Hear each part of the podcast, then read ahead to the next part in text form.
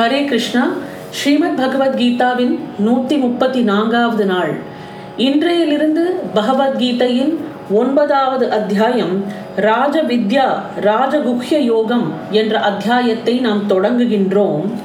இந்த அத்தியாயத்தில் சகுண பிரம்மத்துக்கும் பிரகிருதிக்கும் உள்ள தொடர்பு என்பதை முதல் ஸ்லோகத்திலிருந்து பத்தாவது ஸ்லோகம் வரை பார்ப்போம். இனி இந்த அத்தியாயத்தின்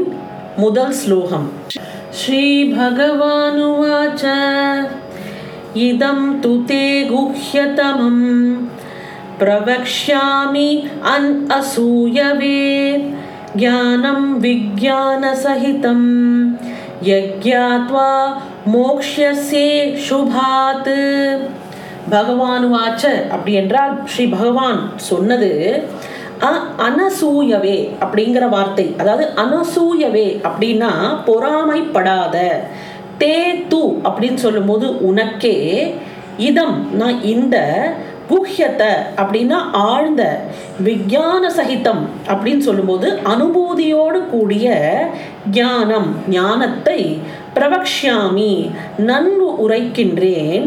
யத் எதை கியாத்வா அறிந்து அசுபாத் அசுபத்திலிருந்து மோக்ஷசே விடுபடுவாய் என்று பகவான் சொல்கிறார். அதாவது எதை அறிந்து அசுபத்திலிருந்து விடுபடுவாயோ அனுபவத்தோடு கூடிய அந்த ஆழ்ந்த ஞானத்தை பொறாமைப்படாத உனக்கு நன்கு எடுத்து உரைக்கின்றேன் என்று பகவான் ஆரம்பிக்கிறார். அசுபம் என்றால் என்ன? அசுபம் என்பது பிரபஞ்ச வாழ்க்கையிலிருந்து வருகிற கேடு. இந்த வாழ்க்கையில சுத்தி இருக்கிற விஷயங்கள்லேருந்து நம்மளுக்கு உண்டாகிற கேடு எல்லாமே அசுபம். இதுக்கு காரணம் என்ன? அஜானமே அசுபம் அனைத்துக்கும் காரணமாகும். அதாவது வெறும் வாச்சா ஞானம் அல்லாது சுவானுபவத்தோடு கூடிய ஞானமே கேடுகளை எல்லாம் நீக்க வல்லது. ஞானம்ங்கிறது இப்படி படித்து தெரிஞ்சுக்கிற ஒரு ஞானம் அந்த ஞானம் வந்து அனுபவத்தோடு சேர்ந்து வருகிற போது இந்த கேடுகளை எல்லாம் நீக்க வல்ல ஒரு வல்லமை அதுக்கு இருக்கிறது. அசூயை இங்கென்றால் பொறாமை என்று அர்த்தம். இது வந்து இந்த காலத்துல ரொம்ப அதிகமாக இருக்குமாம் கலிகாலத்தில் பொறாமை என்பது மிகவும் அதிகமாக இருக்கும் என்று கூறப்பட்டிருக்கிறது. பொறாமை என்பது ஏன் வருகிறது? பொறாமை என்றால் என்ன? அசூயை அல்லது பொறாமை என்பது மற்றவர் அடையும் மேன்மையை கண்டு சகிக்க முடியாத தன்மைதான் இந்த பொறாமை. மற்றவர்கள் வாழ்க்கையில் முன்னேற்றம் அடைகிறார்கள். அவர்களுக்கு அந்த இறைவன் அந்த முன்னேற்றத்தை ஏன் கொடுக்கிறான் என்றால் அதற்கான முயற்சியை அவர்கள் எடுத்திருக்கிறார்கள். அதனால்தான் அவருக்கு கிடைத்திருக்கிறது. இப்போ வாழ்க்கையில் ஒருத்தங்க ப்ராக்ரஸ் பண்ணுறாங்க தே ஆர் மேக்கிங் அ ப்ராக்ரஸ்னால் அதுக்கு காரணம் they are putting that effort அந்த எஃபர்ட்டை ஃபோக்கஸோட போடுறதுனால தான் அவங்களுக்கு அந்த ப்ராக்ரஸ் கிடைக்கிறது. ஆனால் மற்றவர்கள் அந்த எஃபர்ட்டை பார்க்குறாம அதில் இருக்கிற அந்த ப்ரோக்ரஸை மட்டும் பார்த்து ஐயோ அவங்க மட்டும் ப்ரோக்ரஸ் ஆகிறாங்க நம்மளுக்கு அந்த ப்ராக்ரஸ் இல்லையே அப்படிங்கிற அதாவது தந்து பொறுத்தையாருதுங்கிற அந்த டிஃப்ரென்ஸ் வரத்துனால தான் இந்த பொறாமைங்கிறது வருது. பொறாமைக்கு இன்னொரு காரணம் தான் என்கிற அகம்பாவம். இப்போ ஒருத்தர் வந்து ஒரு பர்டிகுலர் துறையில் வந்து சிறந்தவராக இருக்கிறார் என்று வைத்துக்கொள்வோம் அதில் அவர் மட்டுமே சிறந்தவராக இருக்கணுங்கிற ஆசை. நான் மட்டும்தான் இருக்கணும். இந்த பர்டிகுலர் டொமைன்னா இது என்னோட இது மட்டும்தான். இங்கே நான் வேற யாரையும் வாழ விடக்கூடாது. இதில் வேற யாரையும் நான் ப்ரோக்ரஸ் பண்ண விடக்கூடாது. இதில் நான் மட்டும்தான் இருக்கணுங்கிற அது அகம்பாவத்தினால வரக்கூடிய ஒரு எண்ணம். இதுவும் பொறாமைக்கு ஒரு காரணம். இந்த பொறாமை என்பது மனதுக்கு வரக்கூடிய ஒரு மிக பெரும் நோயாகும். மனிதனது சிறப்பை எல்லாம் அழித்து விடக்கூடியது இந்த பொறாமை. இம்மையிலும் மறுமையிலும் முன்னேற்றத்துக்கு முட்டுக்கட்டையாக இருப்பது இந்த பொறாமை. ஒருத்தரோட ப்ரோக்ரஸை பார்த்து there are two kinds of emotions which can be triggered in others ஒன்று வந்து இன்ஸ்பிரேஷன் ரெண்டாவது ஜெலசி ஸோ ஒருத்தரோட ப்ரோக்ரஸை பார்த்து நம்ம இன்ஸ்பயர் அவரை மாதிரி நம்மளும் அந்த முயற்சியை போட்டு வாழ்க்கையில் முன்னேற வேண்டும் என்ற எண்ணம் நமக்கு வந்தால் அது பாசிட்டிவ் இமோஷன் அது வந்து இன்ஸ்பிரேஷன் இதே இது இவங்களுக்கு மட்டும் இருக்கே எனக்கு இல்லையே அப்படின்னு நெகட்டிவாக யோசிக்கும் போது அது ஜெலசி இதுதான் டிஃப்ரென்ஸ் ஸோ நம்ம வந்து இன்ஸ்பிரேஷன் மோடில் இருக்கோமா இல்லை ஜெலசி மோடில் இருக்கோமான்னு அப்பப்போ நம்ம யோசிச்சுக்கணும். அர்ஜுனன் பொறாமை என்னும் நோய்க்கு இடமே கொடுக்காத ஒரு நல்ல மனம் உடையவன். அவன் ஞான விஞ்ஞானத்துக்கு தகுதி உடையவன் ஆகிறான். ஸ்ரீ பகவானை பார்த்தே பொறாமைப்பட்டிருக்கிறார்கள். கிருஷ்ண பரமாத்மாவை பார்த்து யாராவது பொறாமைப்பட முடியுமா? அவர் அதில் வந்து பகவத்கீதையை ஏன் அர்ஜுனனுக்கு சொன்னார் என்றால் அர்ஜுனனுக்கு தான் பொறாமை இல்லை. அவர் வந்து பின்னாடியும் வந்து சொல்வார் உனக்கு மட்டும்தான் என்னை பார்த்தா பொறாமையா இல்லை? அதனால தான் உனக்கு நான் இதை உபதேசிக்கிறேன் அப்படின்னு. ஆக இந்த பொறாமையை விட்டு ஒழிக்க வேண்டும். இந்த ஞானத்திற்கு சிறப்பு வருமாறு இரண்டாவது ஸ்லோகம் ராஜவித்யா ராஜகுஹ்யம் பவித்ரமிதமுத்தமம் பிரத்யக்ஷ அவகமம் தர்மியம் சுசுகம் கர்த்துமவ்யயம். இதம் அப்படின்னா இந்த ஞானம் ராஜவித்யா ராஜவித்தை ராஜகுஹ்யம் மறைப்பொருள் மேலானது அதுதான் ராஜகுஹ்யம். உத்தமம் பவித்ரம். அதாவது தூய்மை தருதலில் தலை சிறந்தது. எது? இந்த ராஜ வித்யா பிரத்யக்ஷ அவகமம். அதாவது கண்கூடாக உணர்த்தக்கூடியது. தர்மியம் தர்மத்தோடு கூடியது.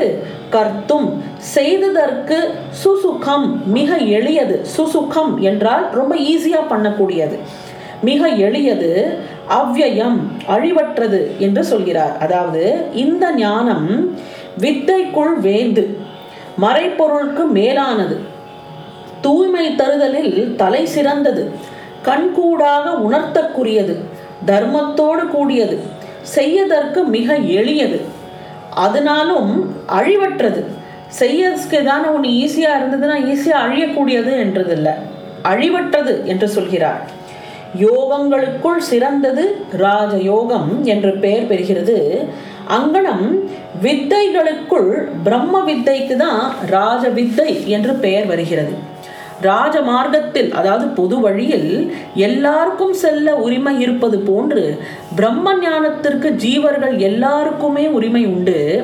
ஆனால் பொறாமை முதலிய தோஷங்களில் இருந்து மனப்பரிபாகம் அடைந்தவர்களுக்கு இது ராஜகுஹ்யம். இந்த பொறாமை இல்லாதவர்களுக்கு தான் இது ராஜகுஹ்யம். அதாவது ராஜ ரகசியம். அல்லது மிக மறைப்பொருள் ஆய்விடுகிறது. நீரானது உடலை தூயவதாக்குவது போன்று பிரம்ம ஞானம் மனிதனை தூயவனாக்குகிறது. பிரம்ம ஞானி தானே பிரம்மம் ஆகிறபடியால் தூய்மை தருதலில் இது தலை சிறந்தது உத்தமம் பவித்ரம் என்று அதனால தான் சொல்கிறார். இப்போ தூக்கத்துக்கு ஏதுவான கனவு ஒன்றை ஒரு மனிதன் காண்கிறான். அங்கனம் கனவு கண்டு கொண்டிருக்கும் போது அவனது தூக்கத்திற்கு நிவர்த்தி கிடையாது. ஆனால் விழிப்பு எனும் ஞானம் உதயமானால் கனவில் தோன்றிய துன்பமெல்லாம் முற்றும் அடிபட்டு போகிறது. பிரம்ம ஞானம் என்னும் விழிப்பு மனிதனுக்கு உண்டாகிவிட்டால் பிறவி பெருங்கடலிலிருந்து அவனுக்கு உண்டாகும் துன்பத்தை எல்லாம் அது துடைத்து தள்ளுகிறது. இந்த ஞானத்திற்கு ஒப்ப மனிதன் வாழ்வானாகில் அவனுடைய செயலெல்லாம் தர்மமயமாகிறது. நிலத்தில் துள்ளும் மீன் சேற்றினுள்ளும் நீரினுள்ளும் செல்வது எளிதாவது போன்று தர்மத்தை கடைப்பிடிப்பது ஞானத்தை அடைபவனுக்கு தன் சொரூபமாகிய பேரானந்தம் கெட்டுகிறது. ஆக அது கர்த்தும் சுசுகம் அதாவது செய்தற்கு மிக எளிதாகிறது. எளிதில் அகப்பட்டது எளிதில் போய்விடுமோ என்ற ஐயம் வரலாம். ஆனால் மனிதன் அடைந்த இந்த பிரம்ம ஞானம் அவ்வயம் அப்படின்னு சொல்றார் அழிவற்றது. காலத்தை கடந்த பெருநிலையாம் இது. ஆனால் யாருக்கு அது கிட்டுவதில்லை என்றால் அஸ்ரத்தானாக புருஷா தர்மஸ்யாச பரந்தப அப்பிராபியமா நிவர்த்தந்தே மிருத்யு சம்சார வர்த்மணி அதாவது பரந்தப அப்படின்னு சொன்னா சத்ருக்களை வாட்டுபவனே அப்படின்னு அர்ஜுனனை சொல்கிறார் பகவான். அஸ்ய தர்மஸ்ய. இந்த தர்மத்தில் அஸ்ரத்தானாக ஸ்ரத்த இல்லாத புருஷாக மனிதர்கள் மாம் என்னை அப்பிராப்பிய அடையாமல் மிருத்யு சம்சார வர்த்மணி அப்படின்னா மரண சம்சார மார்க்கத்தில் நிவர்த்தந்தே திரும்பி வருகின்றனர். என்னை அறிபவர்களுக்கு பதிலாக இவர்கள் திருப்பி இந்த மிருத்யு சம்சார லோகத்துக்கு திரும்பி வருகிறார்கள். யாரு? இந்த பிரம்ம ஞானத்தை அறியாதவர்கள். இந்த பிரம்ம ஞானம் எல்லாருக்கும் பொது என்று சொல்கிறார். ஆனா ஏன் இதை அடைய முடியல? அப்படின்னா அதுக்கான குவாலிட்டிஸ் இல்லை அப்படின்னு அர்த்தம். அதாவது எதிரிகளை எதிர்ப்பவனே இந்த தர்மத்தில் ஸ்ரத்த இல்லாதவர்கள் எண்ணெய் அடையாது மரண சம்சார மார்க்கத்தில் உழல்கின்றன.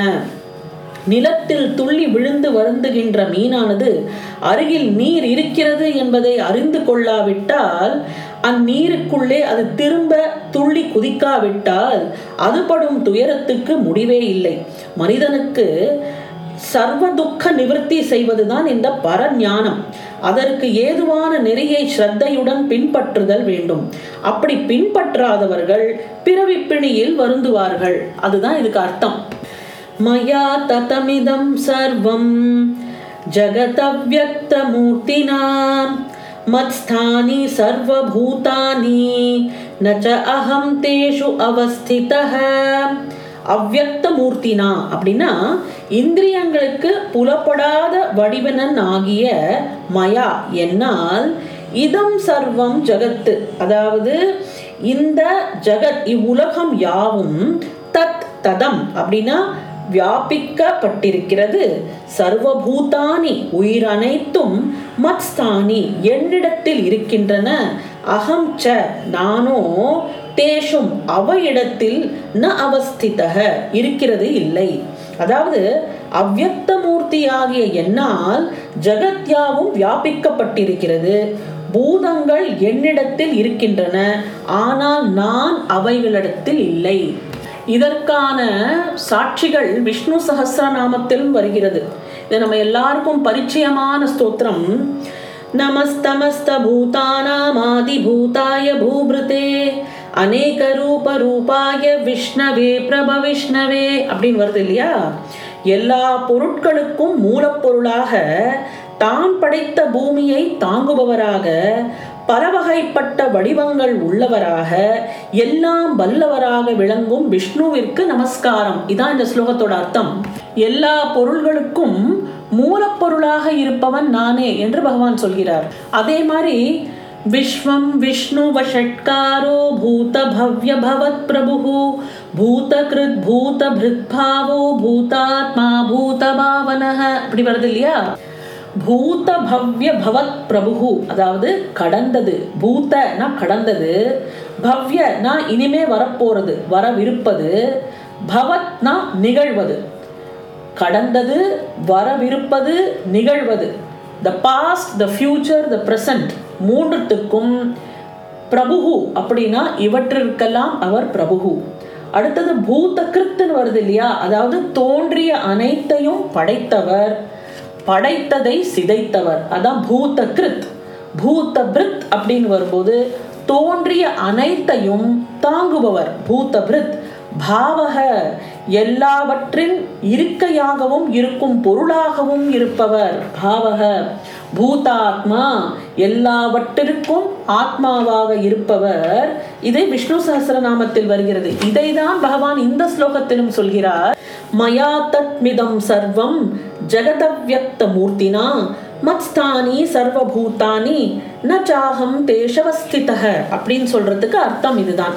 கடலில் அலைகள் எல்லாம் அடங்கப்பெற்றிருப்பது போன்று பிரம்மா முதல் புல் பரியந்தம். பிரம்மாலேருந்து ஆரம்பிச்சு கடைசியில் வளர்ற ஒரு புல் வரைக்கும் உள்ள பூதங்கள் எல்லாம் இது எல்லாத்துக்கும் பரமாத்மாவை அடங்கி இருப்பவர் விஷ்ணுவே.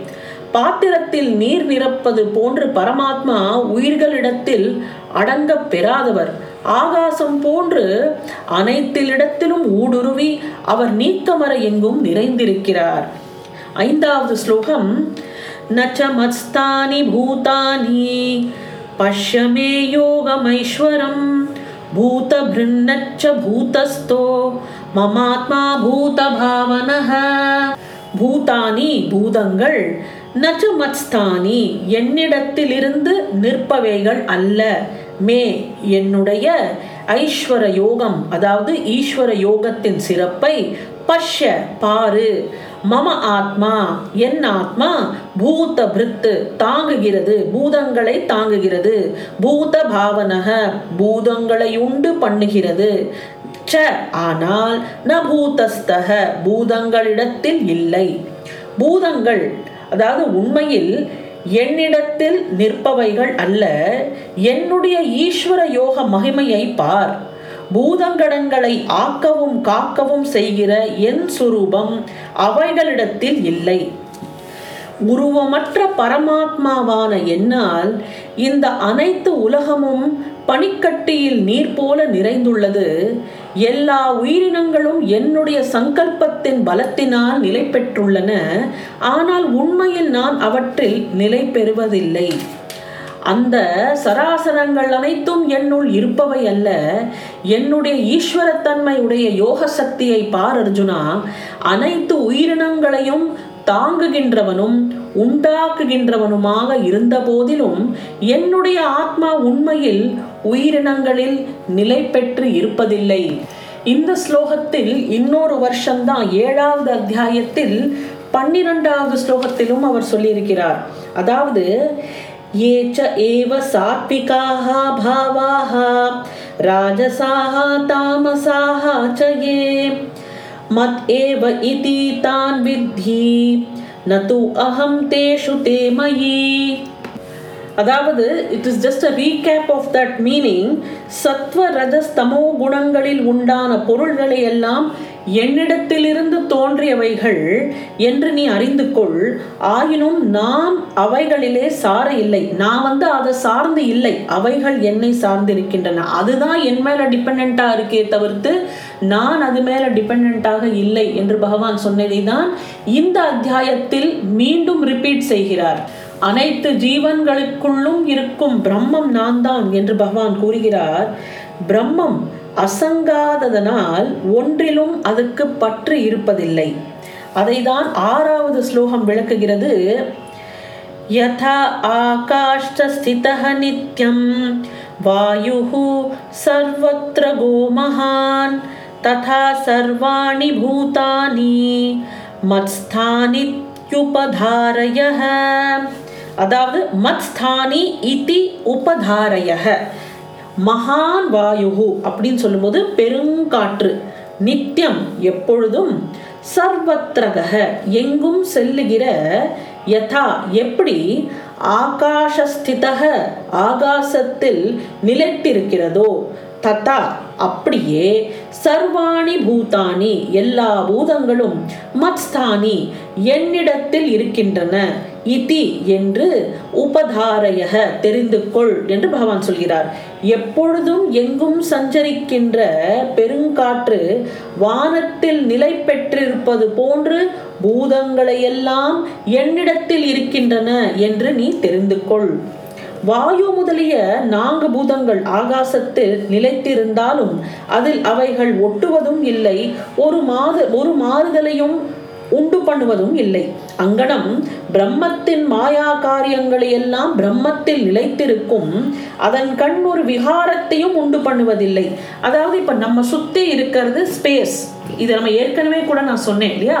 நம்ம சுற்றி இருக்கிற இந்த ஸ்பேஸில் இந்த ஸ்பேஸ் இப்போ நம்மளை சுற்றி இருக்கு. Is it affecting us no நம்மளோட உருவத்தில் அது ஏதாவது ஒரு மாறுதலை உண்டாக்குறதா? இல்லை. நம்ம சுற்றி அது இருக்கு.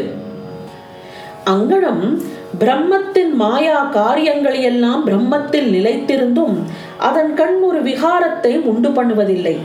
ஆகாச தத்துவத்தை தெரிந்து கொள்ளுதல் பிரம்ம தத்துவத்தை தெரிந்து கொள்ள பெரிதும் பயன்படுகிறது. காற்று நல்ல வாசனையையும் கெட்ட வாசனையும் கொண்டு வீசுமாயினும் அவைகளால் விகாரப்படுவதில்லை. பரம்பொருளும் அந்த காற்றை போன்றதுதான்.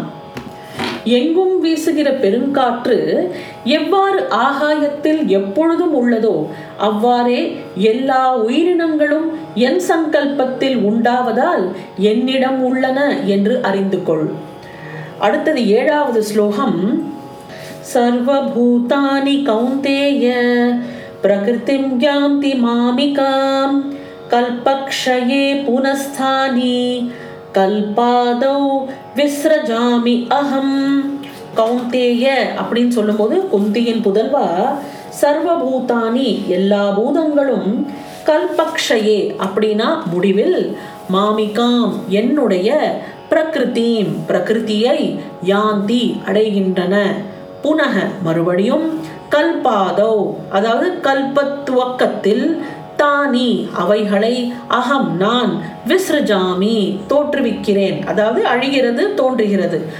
குந்தியின் புதல்வா பூதங்களையெல்லாம் கற்ப முடிவில் என்னுடைய பிரகிருதியை அடைகின்றன. மறுபடியும் கற்ப துவக்கத்தில் அவைகளை நான் தோற்றுவிக்கிறேன்.